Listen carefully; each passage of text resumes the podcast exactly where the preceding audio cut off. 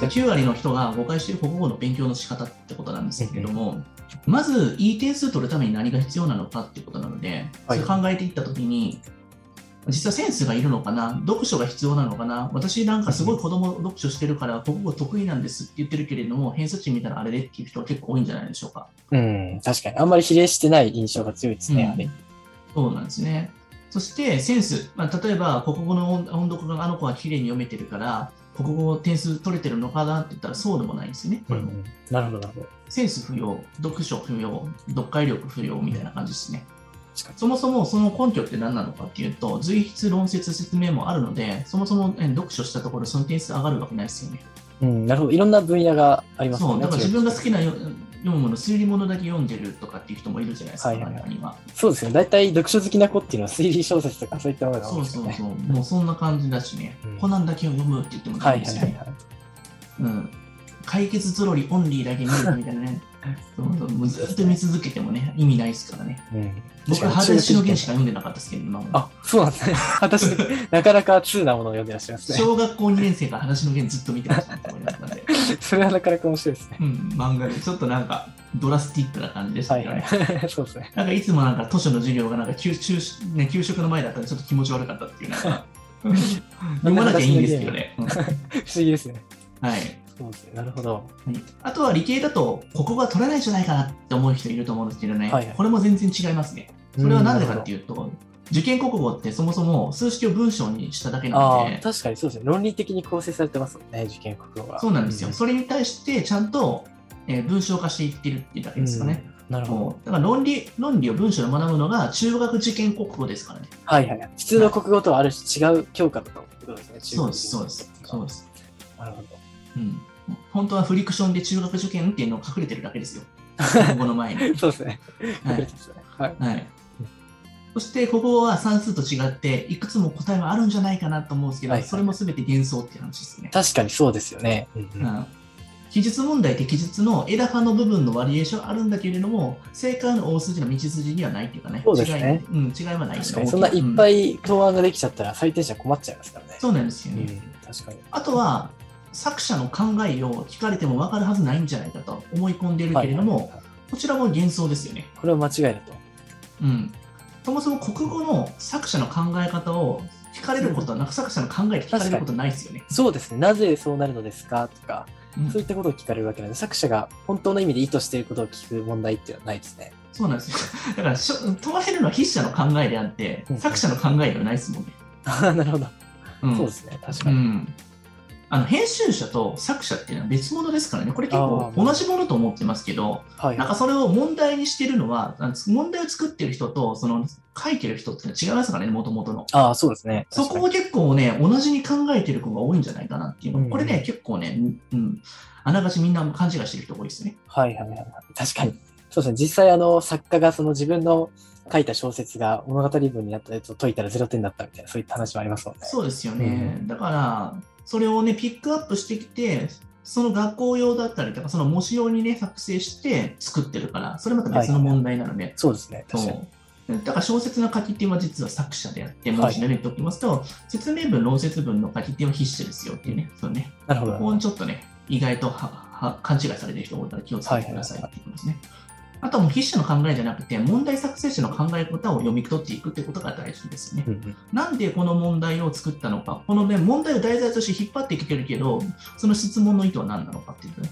はい。これを質問の作成者の意図が読めるようになると、学校の傾向だったりとか、学校の指針とかもなんとなくね、汲み取れるので、学校選びとしてその過去問を解いていくっていうことは、その筆者の考えとか学校のね、えーその欲しがってる子たちのその傾向とかそこで推理できるんですよね。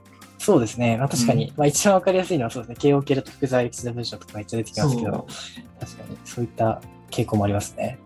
まあね、あの、後半の部分の内容って結構みんな知らないけど、そっちの方がね、大事だったりしますからね。んそうですね。確かに。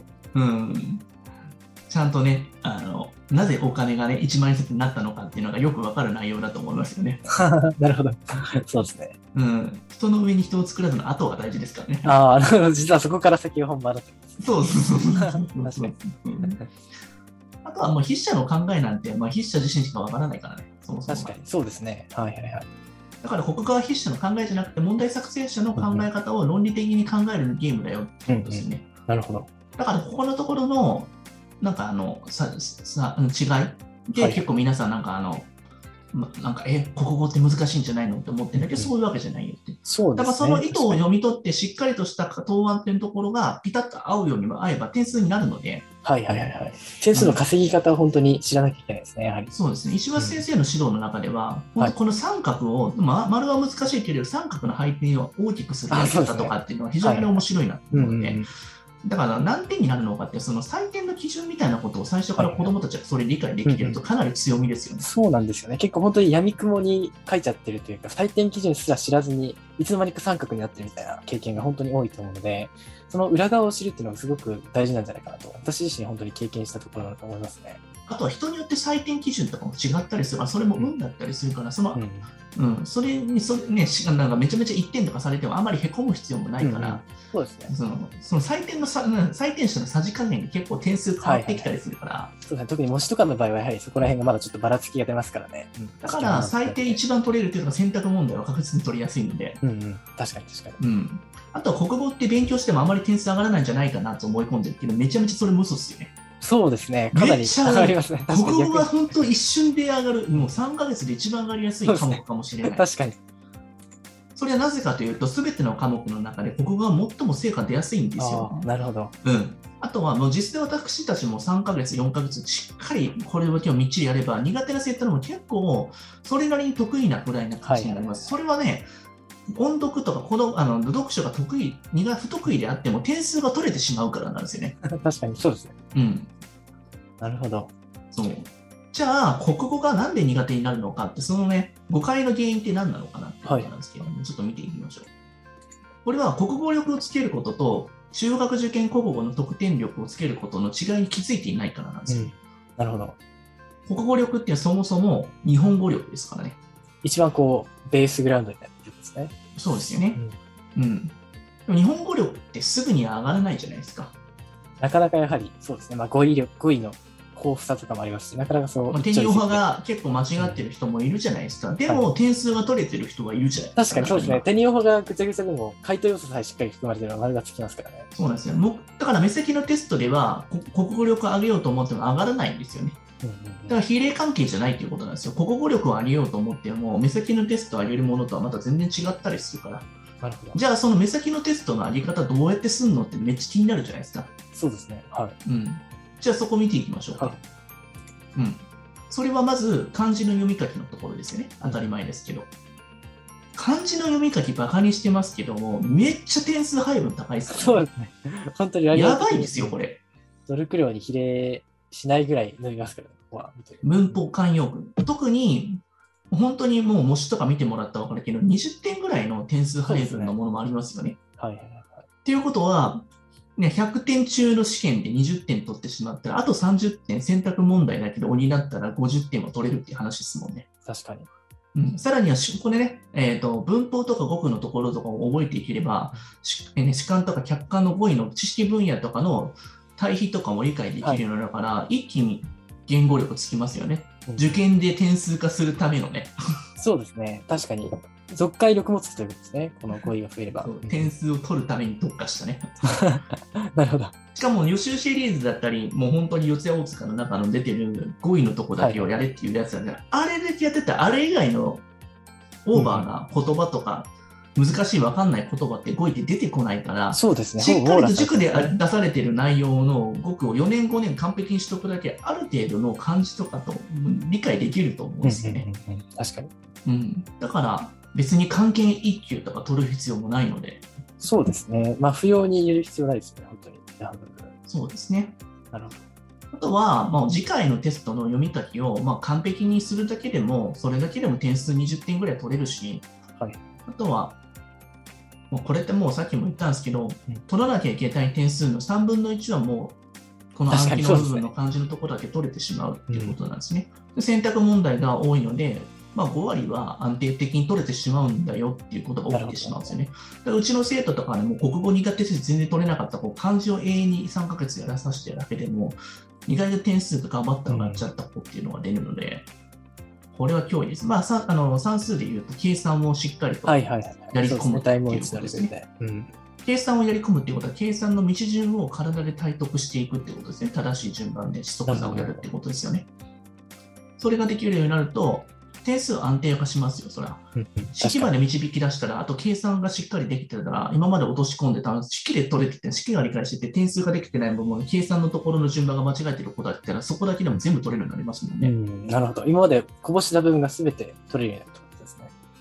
実り多いです。意外と基礎って呼ばれてるところって実はここですからね、勉強の。そうですね。勉強の基礎って理解してない人ほとんど多いですけど、実はここですよ。うん。そしてもっと深掘りしていきましょうか、はいはい国語のこんなんで終わらせませんよ。ここですね。ジャンルごとの読み方のパターンを知れっていうことですね。うん。なるほど。まず小説。はい小説って本当にシンプルで主人公いて、そのきっかけが何か起きて、成長、人間的成長のパターン。これ以外のパターンってあんまないですよね。そうですね。中学受験は本当に必ず成長してくれてるから、本当に見てて気持ちいいですよね。うん、そうですね。成長しない卑屈なやつはあんまりいないですから、やっぱ子供をやっぱりね、見ていって、やっぱ勇気づけて、あなたもこういう風になれるんだよっていうところでメッセージ性のものが強いから、なんか卑屈になって、なんかもうネガティブになって、もう終わりだっていう人はあんまりいないですよね、そのね。あ、そこは本当当に大学受験とかすごくいいところかなと思中学受験。そうですね、なんかあの心が純粋で綺麗ですよね。はい。本当に鬼滅の刃みたいな感じのストーリー。まあ、鬼滅がどうかわかんない。ワンピースとかさ、ドラゴンボールとか、もうちょっとなんかあの、あの明るめの世界観の漫画のうんうん主人公、ジャンプ漫画の主人公みたいなのが分かりやすいのかなと思いますよ。ね誰かに出会って、そのきっかけでね、なんかすごく人間的成長を遂げて、そのなんか成長モデルがそれぞれのね、各主人公にいるんで、うんそこのところにね、それぞれのサイドストーリーを読み解いていくとうん、うんうん全然変わってきますよね。それもそれが点数なんです。そのビフォーアフターのきっかけを見抜くってことですよね。うん、きっかけですね。うん確かに。そこのところのビフォーアフターのところで感情がプラスに働いたのか、マイナスに働いたのか、はい。まあ、そしてそれ以外のところなのか、この3パターンしかないので、それを見分けていけば、おのずと答えを導き出せますよね。そうですね。漫然とあらすじを追うんじゃなくて、とにかくここを見分けるんだっていう意識を持つだけで相当変わりますね。うん。うん。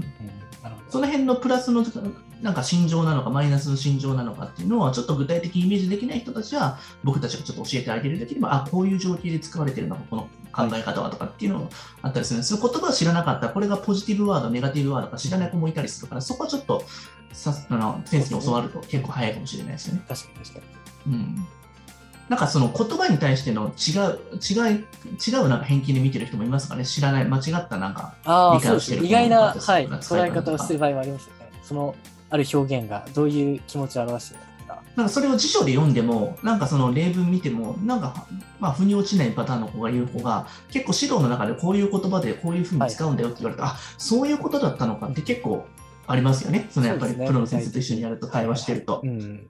まあはいこの子なんか意外となんか言葉知ってたけれども、使い方知らなかったから全然違う理解してたじゃんみたいな子が多かったりするので、これ英語のさ、単語とすごくよく似てるなと思いますね。ああ、なるほどそうですね。で子供からしたら、中旬の国語と国語とかって、英語をまさに習ってるようなぐらいのギャップがあるのかもしれないですよね。やっぱり生活実感とかなりかけ離れた単語とかも結構出てきますよね。そこのところの差を埋めるのは僕たちの仕事ですからうん、うね。ん、確かに。はい、あとは論説ですね。はいうんまあもう本当にシンプルに分かりやすい日本と西洋だったりとか、うんうん今と昔、そして人口って言ったらけど科学と自然とかでよく出ますね。はい、よく出ますね、分あと。物質的充足と精神的充足を比べるみはいはいたい。な、はうんそこの対比ですよね。対比構い。造をうん、理解する、確かに、比べる力ですね。うん。石田先生で比べる力で対比構造っていうことなんですけど、この何と何を比較した、えーところなのかをチェックして、その要点を導き出すもおのずと答えっていうのは出てくると思うので、まあ、あ説明文イコールこの対比構造なんだってことが対比と対比でね、なんかできてて、大きな対比から小さな対比って枝は枝分かれしてるだけなんでね。はいはいはいはい。なるほど。そうですね。まあ、全体で見て起きている対比構造が、その中で説明するためにまた対比があると。そういうことですね。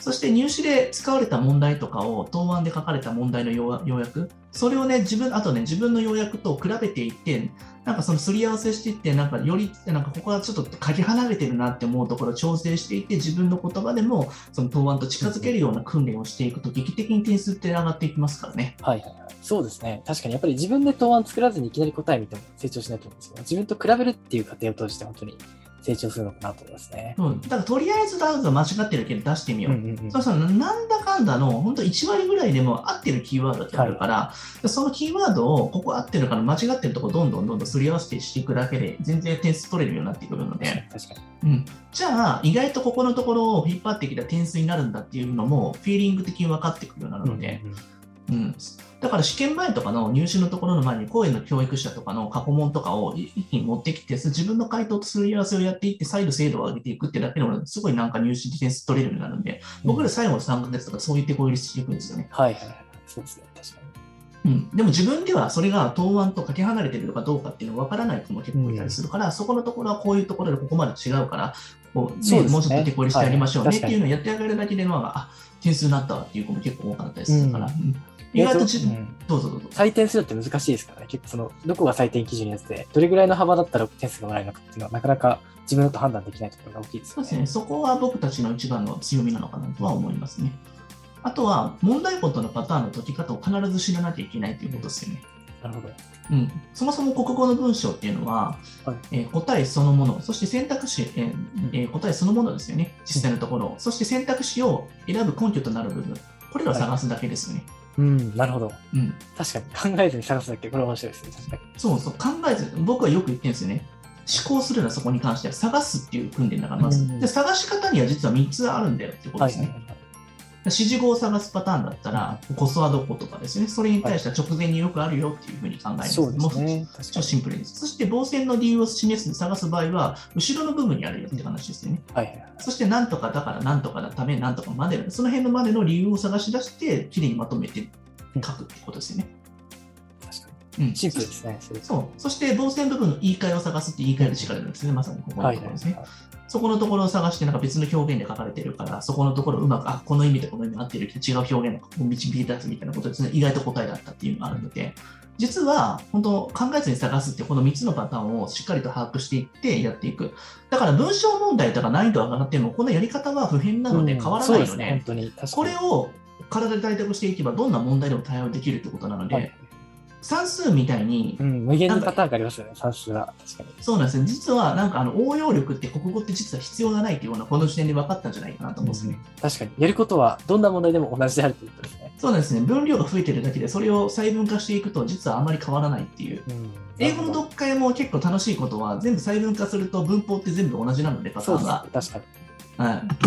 だから応用って国語とかってないのが強みなんですよって話ですよね。なるほど。できる子はじゃあもう常に点数取れる。そうなんですよね。パターン化されてるからめっちゃ点数取れるので、僕はそれで分かってしまったから点数取れるようになっちゃったっていう。ああ、なるほど。すごく点数悪かったですけど、高校の時とかもね、偏差値40ぐらいだそれがなんかいきなり60超えたりとかしたら、もうまさにこのやり方に気づいたからっていうのもあるので。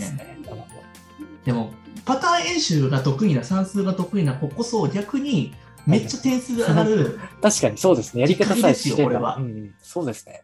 だからだから理系だ、理系だって言ってる子なんで、理系文系の概念ないけど、算数が得意で、ある程度ちょっとなんか論理的思考でパターン演習得意な子は、このやり方をコツつかむとバンバン取れるようになっちゃうんで。うん、確かにそうですね。私自身本当に高校時代に、あの、こういったそうです指示語と防線の理由探すっていうのと、本文中に必ず答えがあるっていうのが載った参考書を読んだことをきっかけに、本当に国語今まで点数取れなかったんですけど、ぐいっと伸びた。そうですよね。そうですね。そうなんですよ。そうなんですよ。なので、本当に理数系得意な方法で逆にポテンシャルがあるかなそうなんですよね。なんか、あの、算数取れてるけど、国語の偏差値上がらない苦手なんですっていうのは、このパターン演習のやり方を教えたら、読書が嫌いでも取れるって考え方の仕事で、俺いけんじゃないと思うね、マジでいけちゃうからやった方がいいですね。はい。それでなんかちょっとまだ不安でそのやり方具体的に欲しい人は、まあ聞いてくれたりです。LINE でちょっとメッセージを送ってくれればいいかなと思います。あとはあれですね、あの同じ種類のパターンの問題だけを解き直しましょうってことですね。はいなるほど、うん、算数とかだったら文章問題変わったら解けなくなるよっていうけれどもここはちょっとまた違ってて同じ種類のパターンの問題だけやり直してても繰り返しやっても文章違っても同じパターンっていうの変わらないから実は算数より簡単に解けちゃったりするとですね。なるほど似たような問題出たらどのように答えを、ね、探せばいいのかって言ったら答えから逆算させてその手順探す手順を見極めていくってことですよね。そして全ての問題を読まなくても点数ができるという裏技もあるんだよって話ですよね。うん、うんなるほど。まさにねそれじゃあ文章に全て目を通さなくても、まあ、必要な箇所だけ目を通せばそうなんです、そうなんです。だから意外とこれが答えなんだろうなっていう風なニュアンスが分かってきて、書いちゃったら意外と点数になっちゃうので、はいそのすり合わせをあ解説と自分でやってて、あ、意外と合ってたわみたいな感じのところをどんどん回数こなしていくっていうのは本来の中学受験国語の解き方、勉強の仕方なんじゃないかなと俺は思いますね。確かに。そうですね。こういったものを知らずに、まあ確かに、ぶいっぱい本だけ読むっていうのはすごく効率が悪いですね。しかもうん、その正しい答えを完璧にそれを合わなきゃいけない、移さなきゃいけないって思ってるのも、それも勘違いであって、そんなもん合わせれるわけないので、はっきり言ってですよね。ある程度の要点だけ取ってて書けれたら、もうそれはそれでよしとして次を行くっていう思考の方が大事ですよ。そうですね。完璧に書かなきゃいけないって言っても、その完璧になっている理由がそもそも分かってない人がほとんどだったりするから、確かに。自分の回答と、その、ね、回答を書いてくれてるだけでいいから、そこのところのすり合わせがある程度できてたら、はい、次みたいな感じでやって、もう一度精度を上げていくっていう方がいいですよね。はいうんうん回転数を上げていって。回転数。本当に、どの曲にいても大切ですね。うん。ぐちぐち言って、マイナス的に思考ダメだっていうよりかは、なんか遊んでてもいいけれども、なんかあの、ちょこちょこなんか、やっていく回転数上げていって、スピードとかあれば、別に僕は遊んでてもいいのかなと思っちゃいますけどね。なるほど。うん。スピードで補えばいいかなっていう感じですよね。そうですね。は学校の国語って結論を言うと物事とかこういう見方だよとか考え方こういうのあるよと自由な思考でちょっと講義的なものはあるけれども中字の国語って実は思考なんか限定がして競技の考え方なんじゃないかなと思います狭い答えが一つしかないですからね、やはり。そう受験国にては。まあ分かりやすいかどうかわからないけど世界史と日本史を学ぶぐらいの違いかなっていう感じですあ、なるほど。世界史って表面的に薄く広くて中字の国語とかっていうのはなんかあの本当日本史を学ぶかのようにぐっと下になんか尖ってるイメージがありますよねあ、なるほど。確かに。でも、そもそも中学受験の算数も国語も専門性が高いっていうことは下に矢印がずっと深さがあるんで、うん。学校の勉強ってこう広く浅くみたいな感じのイメージがまあ、あると思教養を。広げるっていうニュアンスが近いですね、確かに。でも皆さん間違ってるのは全体的に広く完璧しようと思ってるだけで違うんですね。尖ってる部分を下になんかうまくさ刺していくだけなんで、みんな違うところでちょっとね、バランス悪くやってるところがあるから、うん。尖らせて尖らせてやっていくっていう感じですよね。なるほど。まあ、うん確かにこのスキルさえ身につければ、本当に他のところも伸びるというスキルですね。うん、そこの穴がピタッとはまるようになってきたら、ランチェスター戦略じゃないけれども、もうウハウハになりますよ、点数取れて。そうですね。だからそこの点数取れるようになってくると、ゲーム性が高くなってくるんで、そういう思考でいくと中字ってうまくいっちゃうんですよね、やっぱ。うん。なるほど。だからそのテストし進んで自分が当たるような点数当たるかなっていうの、国語って結構当て当て感っていうのは結構あると思うんです、僕の中では。はいはいはい。当て感がはまってきて点数になってくるなみたいなことを繰り返していくと、うん最終的にこれいけるわみたいな状態になっていけば、点数になってくるの間違いなく。うん。なるほど。うん、その感度を上げていくのが中字の国語なのかなって正直思いますね。確かに。当て感の精度を上げていくと。そうですそうそう。ううんん確かに。なんか抽象的で分かりにくいなと思うかもしれないけど、やったら分かりますよ、なんとなくそれは。そうですね。まあ、実際に指導を受けていただいて。そうですね。うんな感じです。まあ、このギャップの差を埋めるのは僕らの仕事かなと思いますよね。うん。っていう感じですかね。なるほど。まあ、か結構なり具体的に伺い面白かったんじゃないですかね。ね結構僕も書いてて、割とね、うん。書いてくださってますね。えー、とあ国語の始まり、うん、ミスが多いです。大問1の正答率が高く、大問2が低い。時間があったといつも言います。どうアドバイスしてなるほどですね。うん、時間配分ですよ。この時期になると、まあ、文章量もだんだん増えてきますもんね、テストの。小学校6年生となると。多分でもこの辺のところの多分、なんていうのかな、普段の勉強の回転数っていうのもちょっと低いのかなと思いますよね。まあ、うん、あとし、そのな記述問題とか、その選択肢問題とかって、もっと選択肢問題をたくさん解くべきだと思うんですよ、こういうはいはい。あ、その判断力のこのスピードを上げていくとそうそうそう。あと、スピードを上げていったら、多分精度って後からついてくるので、ね。うん。多分そのた自分の正しい考えと、そのなんていうのかな、そのその回答の、なんか正しさ、正しい回答のやつ、そのズレがあると思うんで、はいはいはい。そのズレをいち早く気づけるかどうかっていうのが、僕は結構国語を解いてる時とかに、パパッと読んできて、答えこれだろうってメモしつけたら、すぐに答え見て、あ、これ違ったみたいなことをやって、そしてそれすり合わせの速度をめっちゃ上げていくんですよね。ああ、なるほど。でなんで間違ってんのかなみたいな感じで見ていて、はいあ、でも大筋のところ7割、8割やってた正当で、明らかに大体他のやつって2割ぐらいしかなんか合ってることないから、うんうん。あ、これ違うだろうなみたいな、うんうん。うん、そういうところで、そうしたらここはもう罰だみたいな感じのところで、でも石橋さんもありません、最終的に解説見て、すぐなんかその問題とのその往復っていうのしませんでした？そうですね。あの、回答を見るのと、あとやっぱりその、回答の中で、ここが根拠だから、これがみたいな、そういった本文中の根拠を探すっていうのは必ずやってましたね。あれ、はい、回答がすごいなんか一体化されてるのすごい全部ハサミに切ってましたもん、横に並べて。ああ、そうなんですね。なるほど。うんだからすぐに解説が見れるような状態を僕は作ってたんで、結構問題と。確かに結局その本文との往復スピードが速いかどうかが結構そうそうそう、それすごい大事ですよね。うん、本文と回答のその往復スピードめっちゃ大事ですよね。うんうん、あと読み慣れっていうのがすごく大事で、本番になった時に裏表とかでぐちゃぐちゃになるじゃないですか。はいはいはい、そうですね。あれもなんか僕はもう結構本番で定規でハサミで切ってましたもん、バーって言って問題を。ああ、なるほど。それ自分が見やすいようにセッティングするんですよ。はい、確かに確かに。そうですね、うん、その、ある問題を解くために必要な問題文の箇所っていうのは、本当に一部しかないですからね。そうなんです、そうなんです、そうなんです。確かに。だからそういったところの工夫って自分が都合のいいようにね、うまくやっていった方がいいんですよ。そうすると時間配分もおのずと分かってくるようになるのでね。うん、問題数を技術を費やしてるんです。問題数が多いっていうのは、記述あの選択肢の問題が多いと思うので、そっちだけやっていったらいいんじゃないですかね。